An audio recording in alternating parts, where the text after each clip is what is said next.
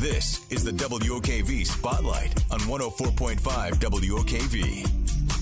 I'm April Davis alongside Rich Jones here on Jacksonville's Morning News at 721 and the University of North Florida taking back the night. This is Domestic Violence Awareness Month. And so we have Rachel Winter, the UNF Dean of Students, and Maurisha Bishop Salmon. She's joining us as well. And we just wanted to uh, welcome you and find out exactly what's going on. Of course, you're going to have a candlelight vigil and uh, some events in addition to that in March. But some other things that people can educate themselves starting at 4.30 what do you have on tap there? Yeah good morning. We are welcoming students and faculty staff as well as the community to join us starting at 4.30 on campus for an awareness fair as we gear up to march across campus and really raise, raise awareness and support for domestic violence and dating violence, which is pretty prevalent within our young college age population. Yeah, and so that all starts at 4:30 this morning. The awareness and resource fair that'll be in uh, Peace Plaza, and then um, cross campus march. And tell us a little bit more about that and why you think that's so important.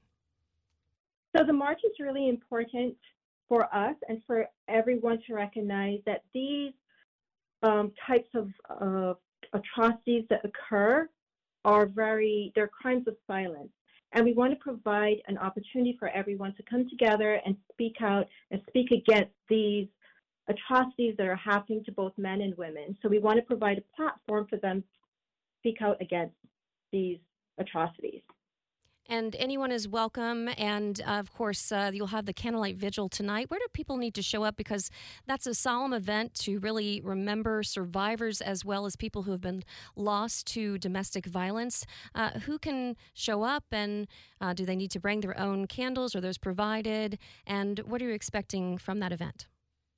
Absolutely. So we're going to be meeting in the Student Union Osprey Plaza after the march, so around 6:30, and we're going to kind of begin the you know, somber and, and, and speak out portion of the event.